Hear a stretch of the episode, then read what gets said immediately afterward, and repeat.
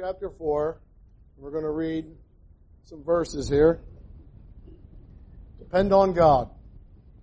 Depending on God. Let's read in chapter 4. Then was Jesus led up of the Spirit into the wilderness to be tempted of the devil. And when he had fasted forty days and forty nights, he was afterward and hungered. And when the tempter came to him, he said, If thou be the Son of God, command that these stones be made bread. But he answered and said, It is written, Man shall not live by bread alone, but by every word that proceedeth out of the mouth of God. Then the devil taketh him up into the holy city and setteth him on the pinnacle of the temple, and saith unto him, If thou be the Son of God, cast thyself down, for it is written, He shall give his angels charge concerning thee, and in their hands they shall bear thee up, lest at any time thou shalt dash thy foot against a stone. Jesus said unto him, It is written again, Thou shalt not tempt the Lord thy God. Again, the devil taketh him up into an exceeding high mountain, and showeth him all the kingdoms of the world, and the glory of them, and saith unto him, All these things will I give thee, if thou wilt fall down, fall down and worship me. And said Jesus unto him, Get thee hence, Satan, for it is written, Thou shalt worship the Lord thy God, and him only shalt thou serve. Then the devil leaveth him, and behold, angels came ministered unto him. Right, let's go ahead and pray. Heavenly Father, thank you, Lord, for this passage of Scripture, Lord, and how Jesus is going to show us how to handle the devil, how to depend on God, how to trust you, and uh, to get through the trials and some of the temptations in our life. Heavenly Father, please meet with us today. We need you to meet with us. We need the truth from the Scriptures. And uh, we'll thank you, Holy Spirit, for bringing them to our remembrance, Lord, this morning. Father, we just love you. We thank you for this time together in Jesus' name. Amen. Jesus is being led by the Spirit into the wilderness, into the desert, into a waste place. And uh, we've all been there at times, haven't we? In some wilderness places, some tough spots. But let me just say this. It's in the trials that we learn to trust God. That's when we learn to trust God. Not on the mountaintop, not when everything's going good. God seems to take a back seat, but it's in the trials and the problems and the wildernesses that we learn to trust God. And our lives are guided by the Holy Spirit, just like Jesus. If we are in submission to Him, if we want Him to lead, the Holy Spirit will guide us. But sometimes God leads us into the wilderness, just like He did Jesus. And uh, why did that happen? Why was he subjected to these temptations? I think it's for our learning. I think it's to help us understand if this is how God handles a situation, this is the way I need to handle situations. And this is the way I need to look at the things that come up in my life. I just need to depend on God. So for an introduction, we may be put through trials and temptations and uh, different things to test our heart. God is just allowing these things to prove and test our hearts, to try us. He allows them.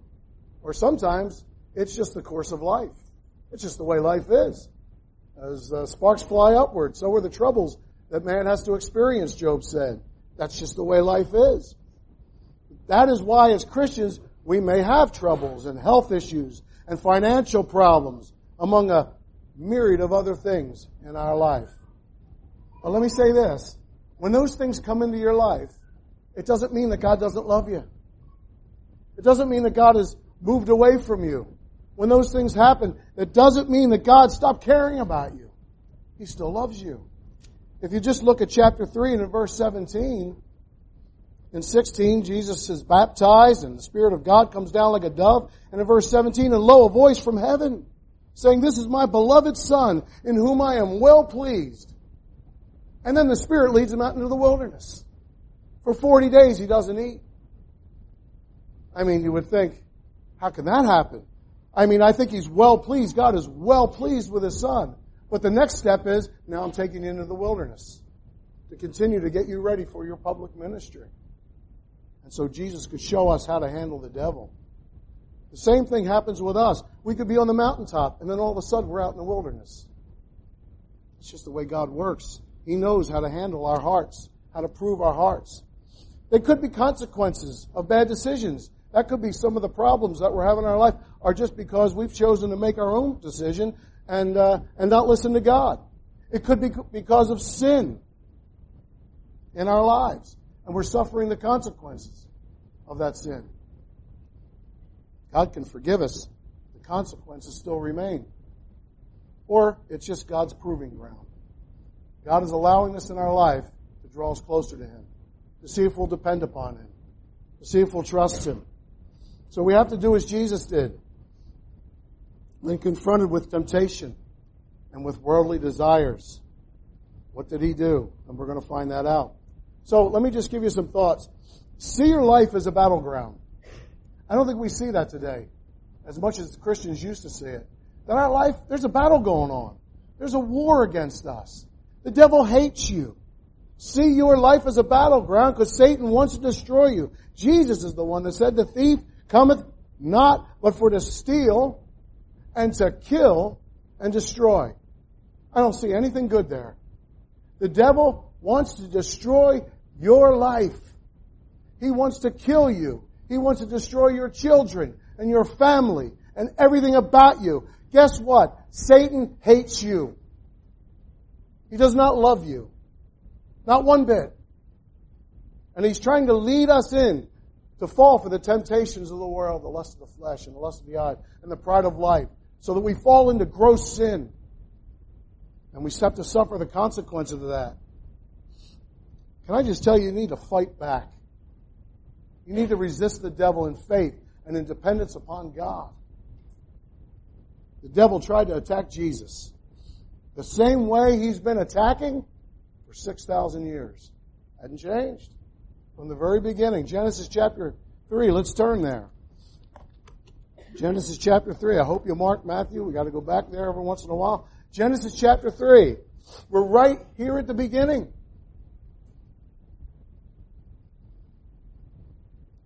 Adam has just gotten his wife. Then chapter 3 begins. Now the serpent was more subtle than any beast of the field, which the Lord God had made. Genesis chapter 3 verse 1. And he said unto the woman, Yea, hath God said, Ye shall not eat of the tree of the garden? Look at the devil casting doubt upon what God had said. And the woman said unto the serpent, We may eat of the fruit of the trees of the garden. But of the fruit of the tree which is in the midst of the garden, God hath said, You shall not eat of it. She should have stopped there. Neither shall you touch it, lest you die. And the serpent said unto the woman, Ye shall not surely die. That's the greatest lie that was ever told. Ye shall not surely die, for God doth know that in the day ye eat thereof, then your eyes shall be opened, and ye shall be as gods, knowing good and evil. And when the woman saw that the tree was good for food, lust of the flesh, and that it was pleasant to the eyes, lust of the eyes, and a tree to be desired to make one wise, the pride of life. She took of the fruit thereof, and did eat, and gave also unto her husband with her. And what did Adam do? He did eat. Eyes wide open, headlong, and plunged the world into sin. Why? Because he disobeyed God in rebellion against God. But do you see how the devil attacked? Through the lust of the eyes, through the lust of the flesh, through the pride of life. Now why does he keep doing it the same way for 6,000 years? Because it works. Because it works. And if it ain't broke, don't fix it. It isn't broke. It works. Every time we're lust, we're tempted, we're, we're tempted the same way. And look what the consequences were, that their eyes were open. Their eyes of them both were open and they, and they knew they were naked and they sewed fig leaves together and made themselves apron and it wasn't until God killed the lambs and covered them and showed them that blood had to be shed now in order to, in order to, uh, satisfy God's wrath and their sin. What happened? They died. It was a loss of innocence and then fear and separation from God. And the same thing can happen to us. But the devil's been attacking the same way. And you know, it came right after Adam had just received his wife. In chapter 2, verses 23 through 25. What a joyous time. Adam gets a woman to be with him, his companion, his helpmeet. And then comes the serpent. So when things are going good, you better still depend upon God. You better not forget God because the devil's coming and he's going to try to bring you in to some temptation and destroy your life. And guess what? God allowed it. God allowed this in the garden. He could have stopped the serpent, couldn't he? He could have, but he didn't. Because you have a free will. You have a choice. Devil would like us to deny God and live independently of Him. That's what the lusts are for. That's what the temptation is for. Draw away from God and do what you want to do. That's to live independent of God. That's what he was doing here. And God allowed it because you have a free will. You have a choice to choose. God doesn't want robots. He wants you to love Him, choose Him, depend upon Him, and trust Him. God wants you to do that. Not take matters into our own hands. Stop trusting Him, but depend on God. Now, let's look at the first temptation. Back to Matthew chapter 4. Back to Matthew chapter 4.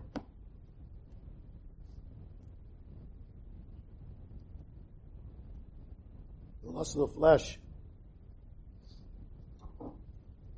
Verses 3 and 4. If thou be the Son of God. And when the tempter came to him, he said, If thou be the Son of God, command that these stones be made bread. But he answered and said, It is written, Man shall not live by bread alone, but by every word that proceedeth out of the mouth of God. What happens? When the lust of the flesh comes, we need to trust God and His Word. We need to trust Him. Jesus has been fasting for 40 days. And He's hungry. I'm sure of it. Because the Bible says so. And after it, He was a hungered. And the de- devil comes when he thinks Jesus is at his weakest point. How would you like to go without food for 40 days? You'd be very weak. But you know what happens when we fast? We have to depend upon God. And when we do, we get maybe get weak physically, but we get stronger spiritually. Jesus was at the pinnacle. Now, he's God in the flesh. But all that fasting only made him depend more and more and more on his Father. And when he's asked to turn stones into bread, he said, no, no. We live by the Word of God. We live by the Word of God, not physical food. That's what Jesus was living on. Jesus was weak physically, but he was at his greatest strength spiritually. The devil, right away, cast doubt on Jesus' sonship. If thou be the Son of God. And sometimes God, God allows the devil to do that to you. To cast doubt on whether you're saved or not. To cast doubt Am I really saved? Am I really a child of God? Hey, look, if you got saved, if you're born again, then you're saved forever. You're not only saved, you're safe. And you're secure. You cannot lose your salvation. It doesn't matter what anybody else says, it matters what the Bible says. Once saved, you're always saved. Don't let the devil put doubts in your mind. I know I had it happen to me one time. He put a doubt in my mind that I was saved. And I'll tell you, I had to pull the car over this was when I was back in New Jersey, back in the States, just a younger Christian. And I was going to, I was going on Tuesday night to go soul winning, to go out with the pastor and the other people there to go soul winning and knock on some doors. And as I was driving down the road, I suddenly had this thought in my mind. Where are you going? Why are you doing this? They don't care if you go out and knock on those doors. In fact, you know what? Are you even saved? And I can tell you that's exactly what I heard in my mind. The devil was putting thoughts in my mind. What are you doing? And I had to pull the car over. And I said, devil, get out. I know I'm saved. You know, I, I remember when I got saved, and the moment I started quoting scripture, what's that, uh, what's that scripture? 1 John 5.12. I can't get it now. Come on, 5.12. Well, that's 13. Anyway, I quoted scripture that I knew then anyway. I knew it then and the devil knew I knew it and he got out. I'm telling you, it stopped. Now his was voices. It was just thoughts. Like they were my thoughts. But they were the devil's thoughts. And he got out of the car. And I drove on and went soul winning. But the devil's going to try to put thoughts in your mind. Why are you serving God? Why are you dependent on this God? He doesn't care about you. Especially when you're hungered, when you've been fasting. God doesn't care about you. Jesus teaches us how to battle the devil and the lust of the flesh. We need to trust the Father. Trust God. Depend upon God. And depend upon your Bible. You can't see God, but you can see this book. And it's right there in front of you. And this is the Word of God. Live every day completely dependent upon God. Jesus quotes to the devil out of Deuteronomy, if you turn there, Deuteronomy chapter 8. Deuteronomy chapter 8. Jesus quotes from this portion of scripture, Deuteronomy 8 3, and it says, He humbled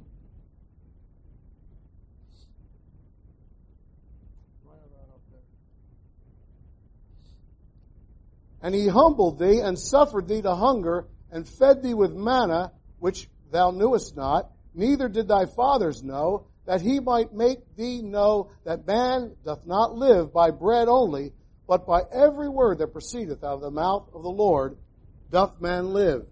You know, it's one thing to quote the verse. It's one thing to know the verse. It's a whole different thing to live the verse. Because that's what Jesus did. He went ahead and lived the verse. He didn't, he, the temptation didn't bother him. He said, no, God has said I need to live by the word of God. Not making myself, satisfying my flesh, especially after you've cast doubt on, on the fact that I am the Son of God. Jesus lived the verse. Be ye not, be, be ye doers of the word and not hearers only, deceiving your own selves. That's where the power comes from. To live for God by obeying the verse. Jesus knew what it was to humble himself. And then depend upon God and obey God. And we need to learn that. We need to learn that we're just frail and vain at best, vanity and nothing without God. I was telling the teens yesterday that we are powerless against God. And we are powerless without God. We need Him. Don't fight against God. Resist the devil in faith. Fight against the devil. Fight against those who don't love you, and that's the devil and his demons. But Jesus lived the Word of God. And my friend, obedience is the legs of faith. Obedience is the legs of faith. You say you trust God? Show me. That's what James says. Show me you have faith. Where is your obedience to the scriptures? You know, my dad, when I was little, I was only about three and a half. I can remember this. It's amazing. I can't remember what happened yesterday, but I can remember what this one event by the pool where we lived in an apartments back in Philadelphia, Pennsylvania. And I remember my dad taking me down. It was the shallow end, but it was still over my head. And I was only three and a half. And I remember dad standing there saying, jump, jump, come on. And the only reason I jumped was because I trusted my father. I mean, there he was. He wasn't going to let me. And he did, though. By the way, he did. He let me go into the water because he wanted to teach me how to swim. I started swimming at a very early age. But I do, I, I trusted him. But he was just trying to get me to jump in and, and experience what it, to, to start swimming. But I trusted my dad. And you can trust your Heavenly Father. You can depend upon Him. He's, all, he's not going to leave you. He'll not forsake you. The Bible would be His provision and His sufficiency for Jesus Christ. And we have to see that the same way. We desperately need to learn that the Bible and trusting God is enough for us. Because in verse 7, the Bible says this, in Deuteronomy 8, 7, For the Lord thy God bringeth thee into a good land. You see that? Deuteronomy 8, 7? A land of brooks of water, of fountains and depths that spring out of the valleys and hills. And he goes on with wheat and barley in verse 9.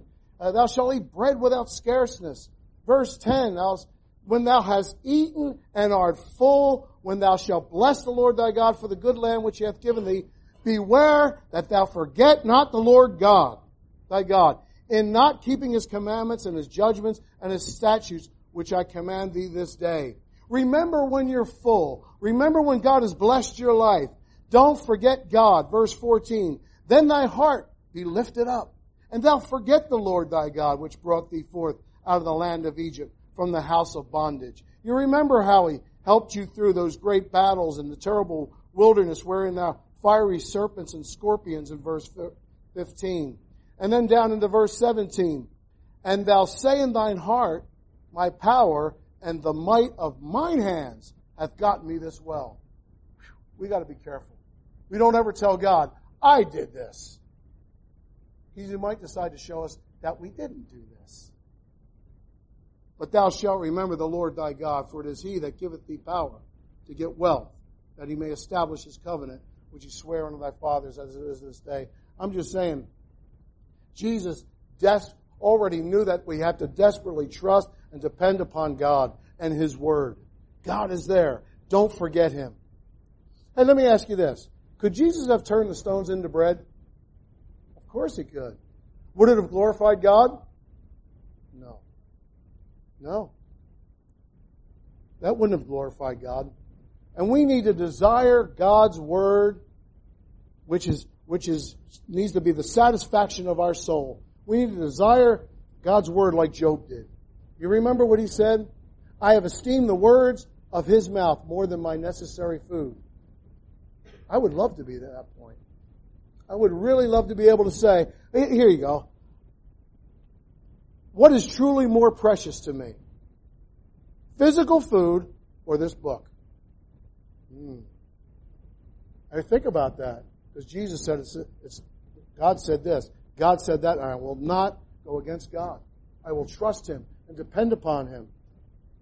Ask yourself, what could I live without the longest? Food or reading the Bible? I don't think any of us can answer that honestly, could we? We'd want to eat, wouldn't we? But this book, if we trust God, He'll take care of us. He really will. You know, we just need to trust God. You know, it's God's will. It really is. It, how do I want to say this? Is it the lust of the flesh to eat and sleep and marital, marital intimacy between couples? Is, is that the lust of the flesh? No. That's okay. God, God said that's, that's fine. But we're not to be gluttonous. We're not to be lazy. And we're not to be fornicators. God has given us a lot of good things. But to do them under His control and under His, and obey His word and not be, not be fooled by the lust of the flesh and go after things that are going to hurt us. God wants us to trust Him and desire Him and not forget Him. He's a good Heavenly Father, isn't He? God proves us and He humbles us to, to reveal what's in our hearts. He allows these things to happen in our life to reveal what's in our hearts to us. And hopefully to remember Him and to trust Him. I just wish our spiritual desire and our hunger for, uh, for God was greater than our lust for the flesh when those, so te- tem- when those temptations come in our life. So Jesus just quoted back the Word of God and He depended upon His Father. The second temptation is the pride of life. Go back to Matthew chapter, Matthew chapter 4. The pride of life.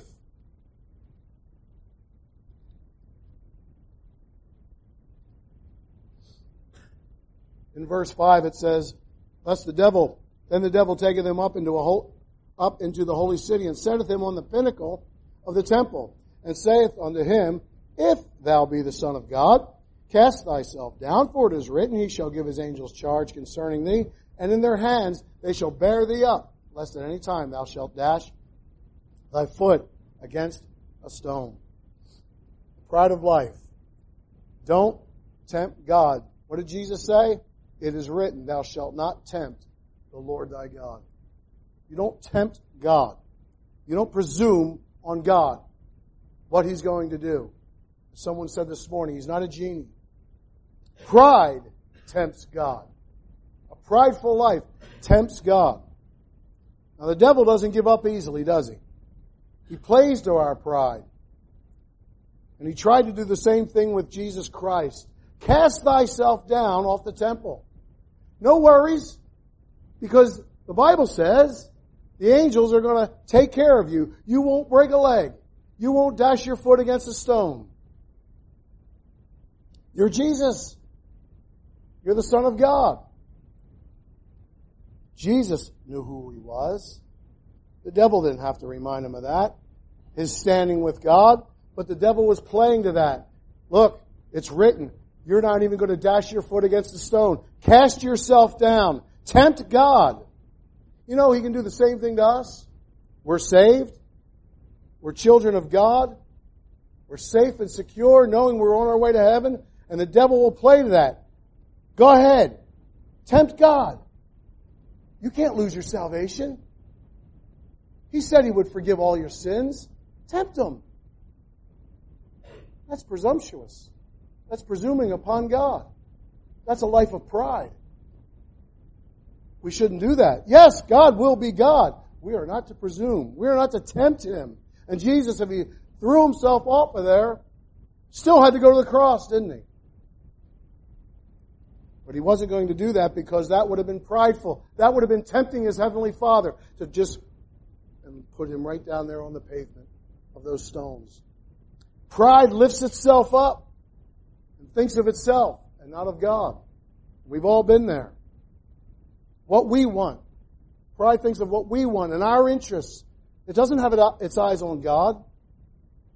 Pride and humility. Pride needs nothing. Pride says we need nothing, but expects everything. That's a prideful person. But humility needs God and expects nothing. It's just the opposite. See, pride and humility, both will take you a long way, but they're both going in opposite directions. One is going away from God, and one is going to God, in complete dependence upon God. And that was Jesus. You know, turn to John chapter 8. John chapter 8, and in verse 44.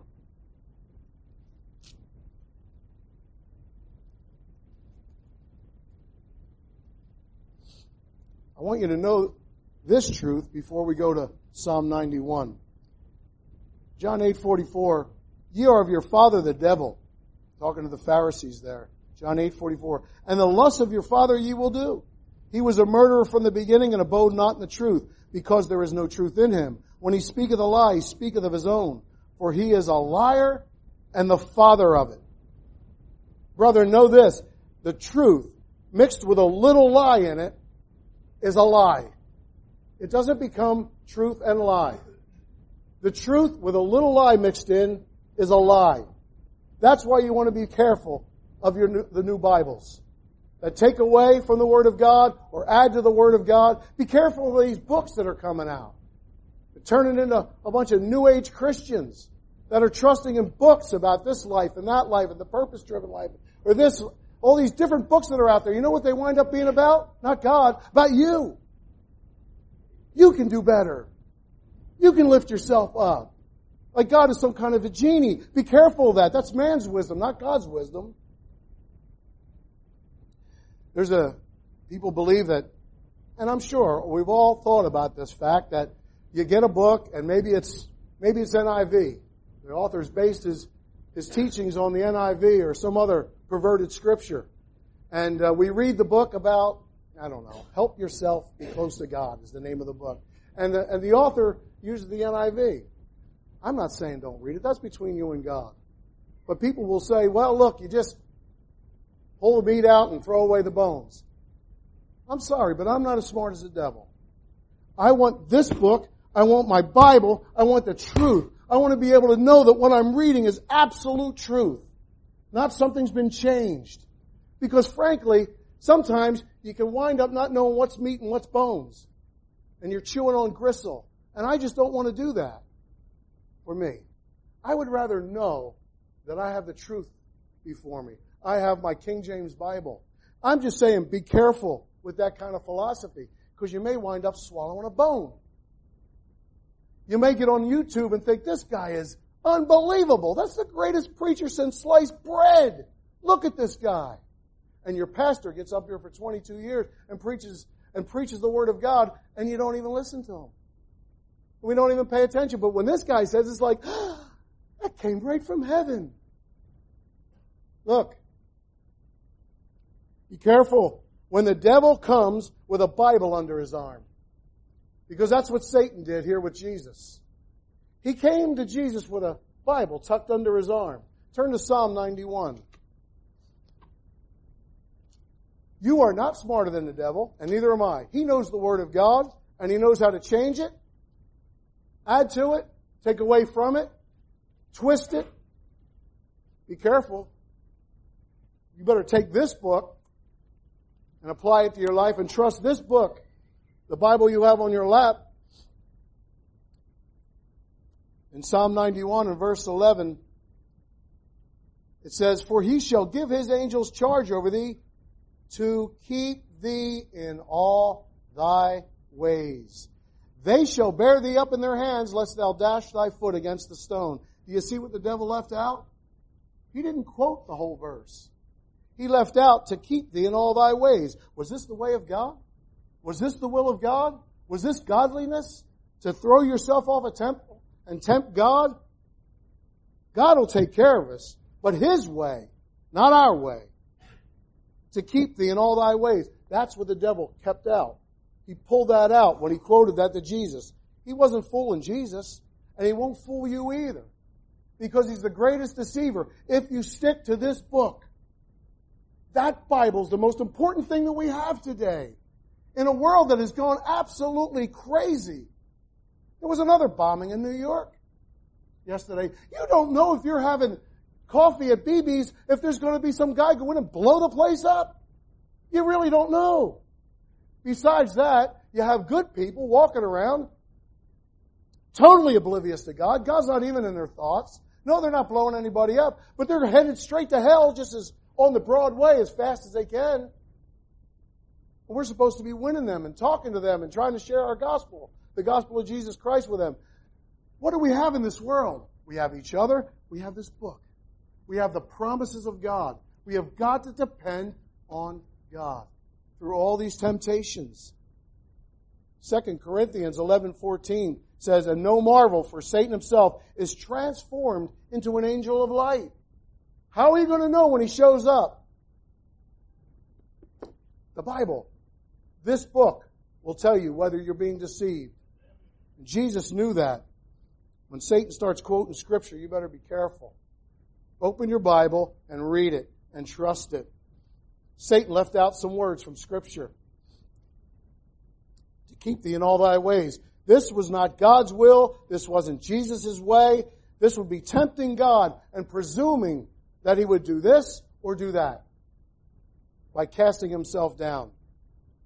That wouldn't be godliness, nor would it be trusting or depending upon God. So we shouldn't do that either. We shouldn't presume on God. That God will just be God and do what he does. He will. But He's also a sovereign God. And we are not to live a life of pride that we would tempt God. God tells us to prove us in one area, and that's tithing. You want to prove God? Prove Him through your tithe. He said, I'll open up the windows of heaven. Heaven. That's the only time He says, prove me herewith. Test me. Go ahead and try me. But He doesn't tell me to walk around in a life of pride, testing God every time I feel like I want to sin and have God just just uh, help me whenever I need Him. Jesus would never tempt God, and neither should we. But we do. And I'm just trying to say we need to trust this book. We need to trust the Bible. We believe God responds a certain way, and He will. He'll act a certain way, and He does. But we shouldn't tempt Him to act a certain way. It's not my, it's not my way to do that. It shouldn't be my way to do that. I, I don't want to make God have to do something because He said He would. That's tempting God. You know, one way we tempt God is through presumptuous sin. Look at Psalm 19. Psalm 19. Psalm 19:13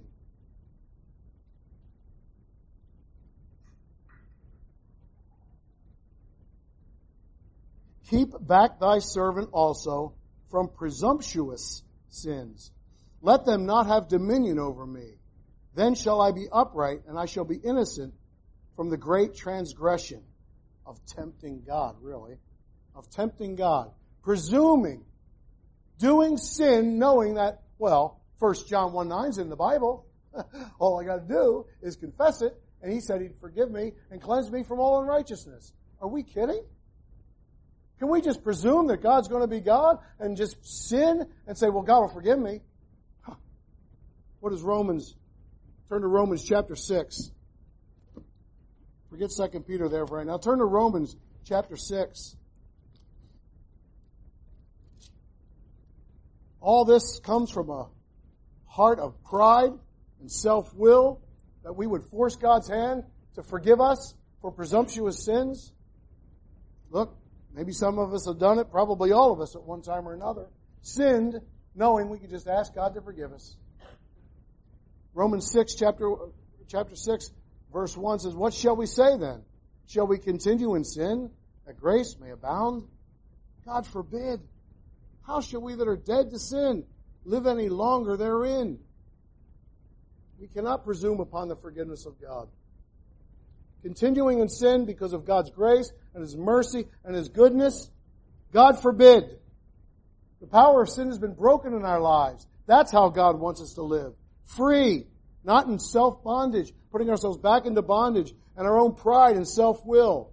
If we cast ourselves into sinful situations, presuming upon God's character and promises, we're tempting God.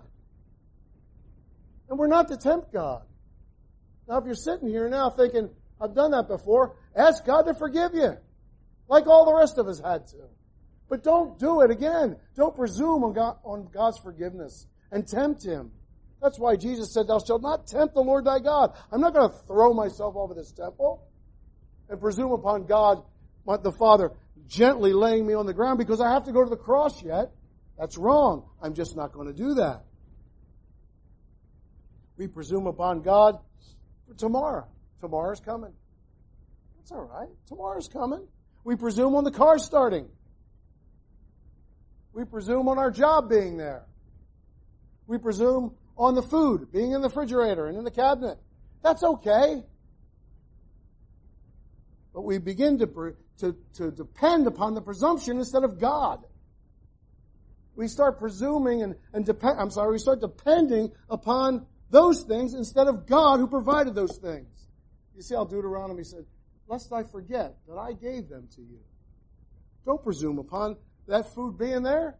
Presume that God is good and God will take care of me. That's what I can presume on, that God will take care of me. And the food will be there when I need it. We begin to, to depend upon the presumption and not God. Everything can change in a moment. But God can't. He's the same yesterday, today, and forever, Hebrews 13, 8 says. Jesus Christ, the same yesterday, and today, and forever. You know, Jesus chose to trust his Father in heaven and he quoted from Deuteronomy chapter 6 verse 16. Ye shall not tempt the Lord your God as you tempted him in Massah. That's what he quoted back. Now he didn't mention Massah, but he said, ye shall not tempt the Lord your God. Turn to Exodus chapter 17.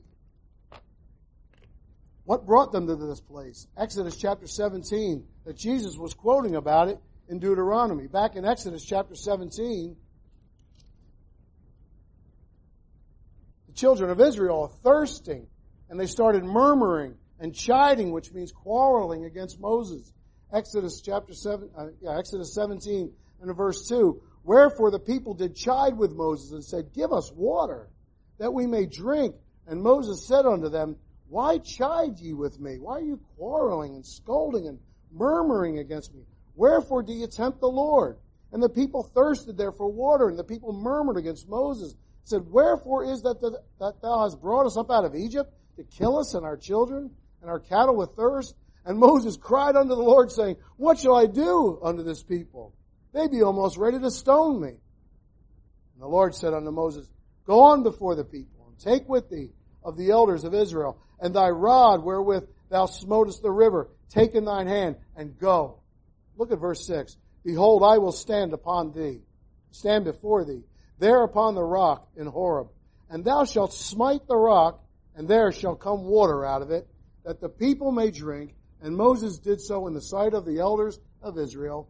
And he called the name of that place Massah and Meribah because of the chiding of the children of Israel, and because they tempted the Lord, saying, Is the Lord among us? Is the, is the Lord among us? And the Lord provided water for them by striking the rock. Need I remind you what it says in 1 Corinthians 10, 4? As Paul is talking to the church at Corinth and re- telling them about this story. He said, and they did all drink the same spiritual drink, for they drank of that spiritual rock that followed them. That rock was Christ. When Moses smit, uh, hit that rock with a, with the, uh, with his rod, it was like Calvary. It was Christ being smitten at Calvary. Christ was, had to be put on the cross because he loves us and he showed his love when he was smitten there at Calvary. And it shows us that same thing here when Moses struck the rock and outpoured water for people who were tempting him and chiding against his leader. Never presume that God won't be good. God is always good.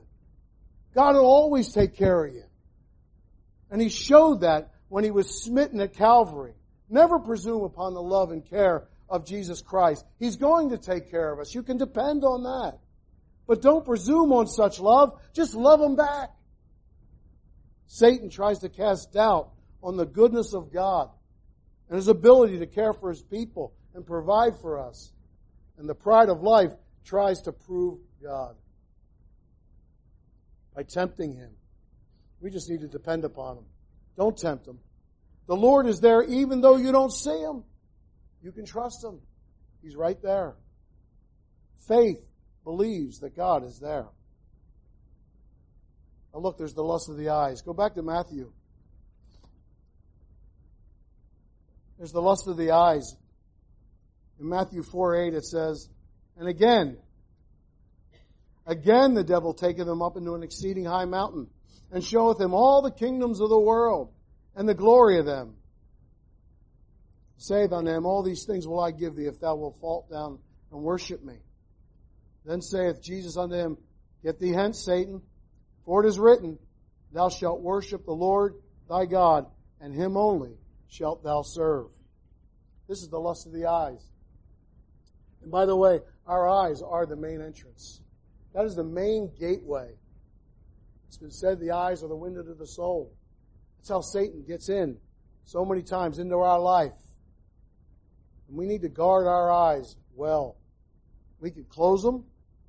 We can avert our eyes, keep from looking at things we shouldn't, or we can set our affections on things above and train our eyes to keep them focused on Jesus Christ. You know, the devil wants to give the creator of the world all these kingdoms, all these earthly kingdoms.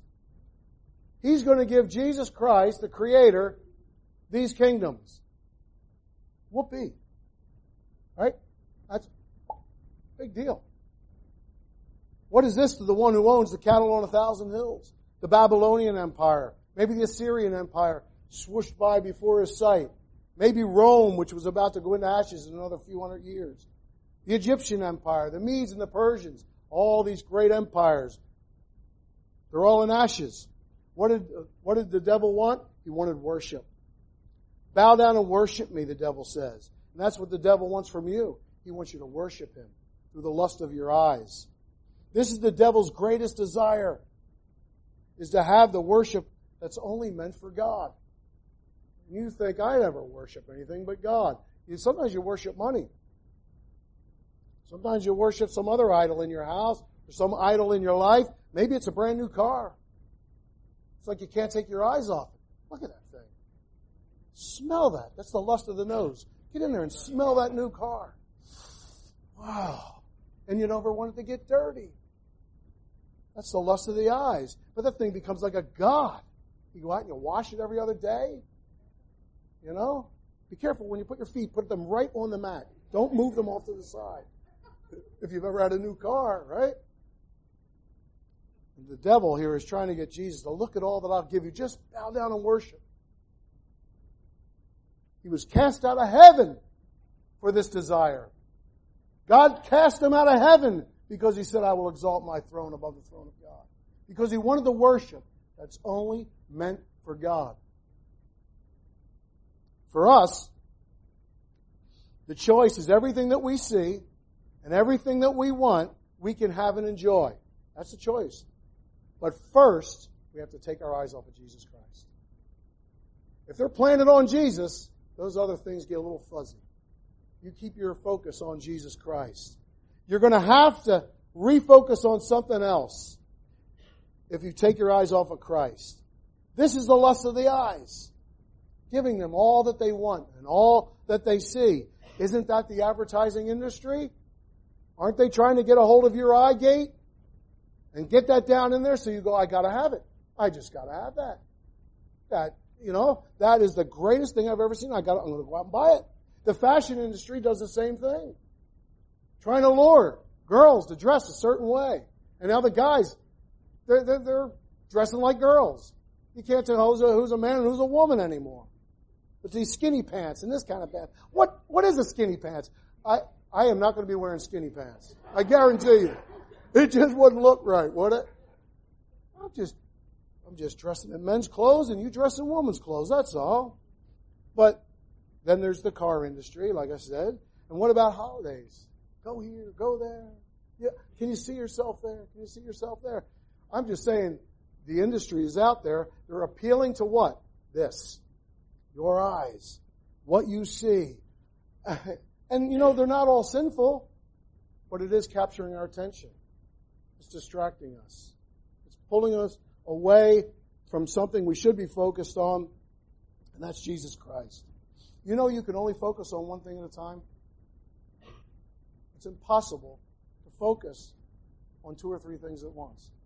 So you know that multitasking thing that everybody's doing now? Eh. You're still only doing one thing at a time, right. Even a juggler juggling five or six balls is still focused on one thing, juggling the balls.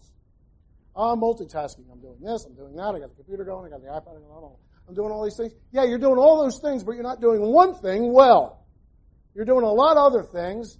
You're getting a lot done, but you didn't devote, you didn't really focus on that and concentrate on that and do it as best you could. And that's where the devil's got is multitasking. That's a bunch of hooey. You know, the, the eye focuses on one thing, and the rest gets fuzzy. So if you focus on God and the Bible, guess what happens to the world? It gets fuzzy. It's there. You're looking at me. Look at me.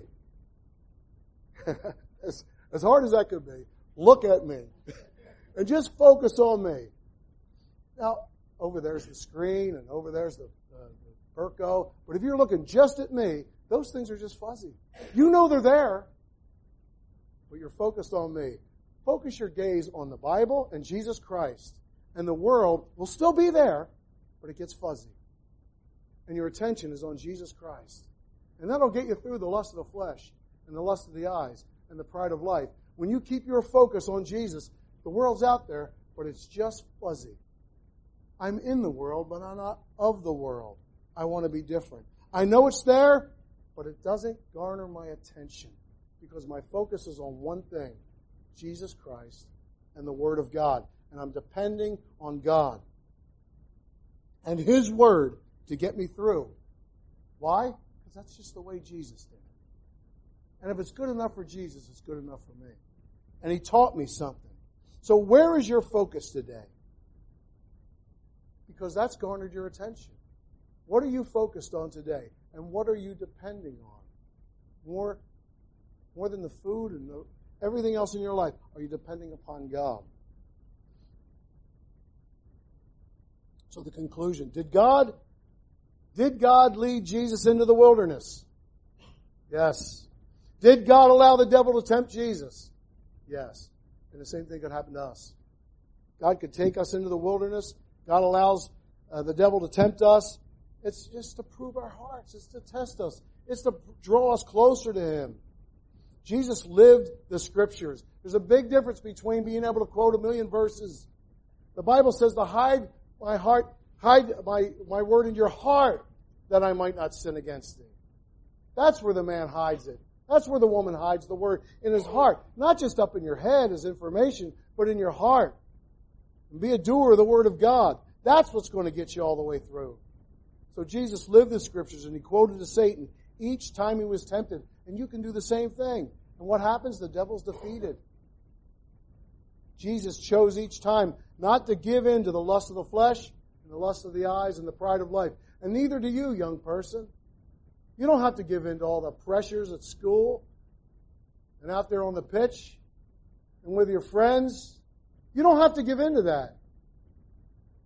You could find some different friends, by the way. But if you start focusing in on what your parents have been telling you, focus in on the Bible and focus in on Jesus Christ and have a personal relationship with God and walk with Him every day, the things of the world will get fuzzy. And you'll find out you won't get caught up in gross sin and wind up destroying your life. Because a lot of us in here still have the scars from it. You don't have to go down that road. Or you can be prideful and think you got it all figured out. You know, Jesus honored God. And he chose not to live independently from him. And that's what the devil wants. You can do it on your own. You don't need God.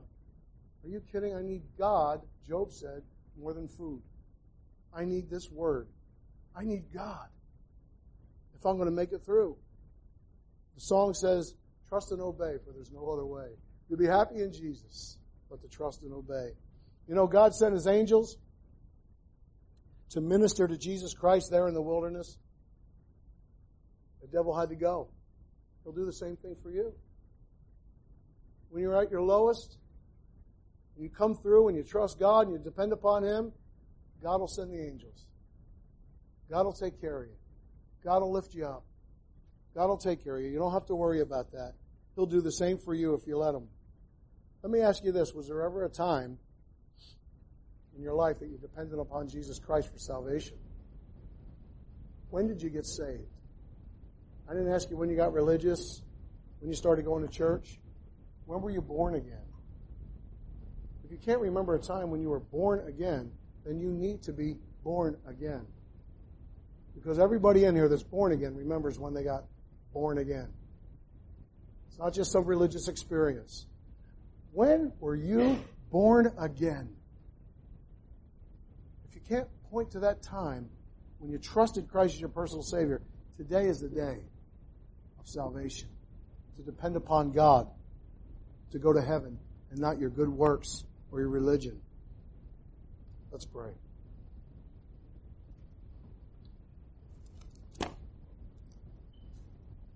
Heavenly Father, I just want to thank you, Lord, for speaking to our hearts. God, we need you.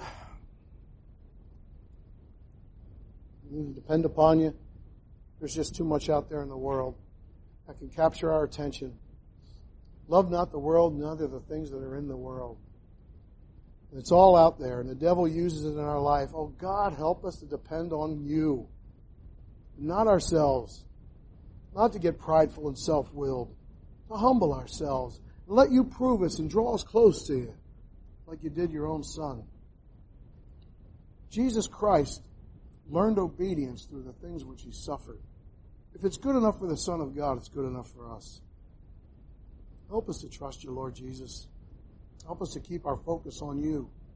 And then we'll realize that the things of the world start to get fuzzy.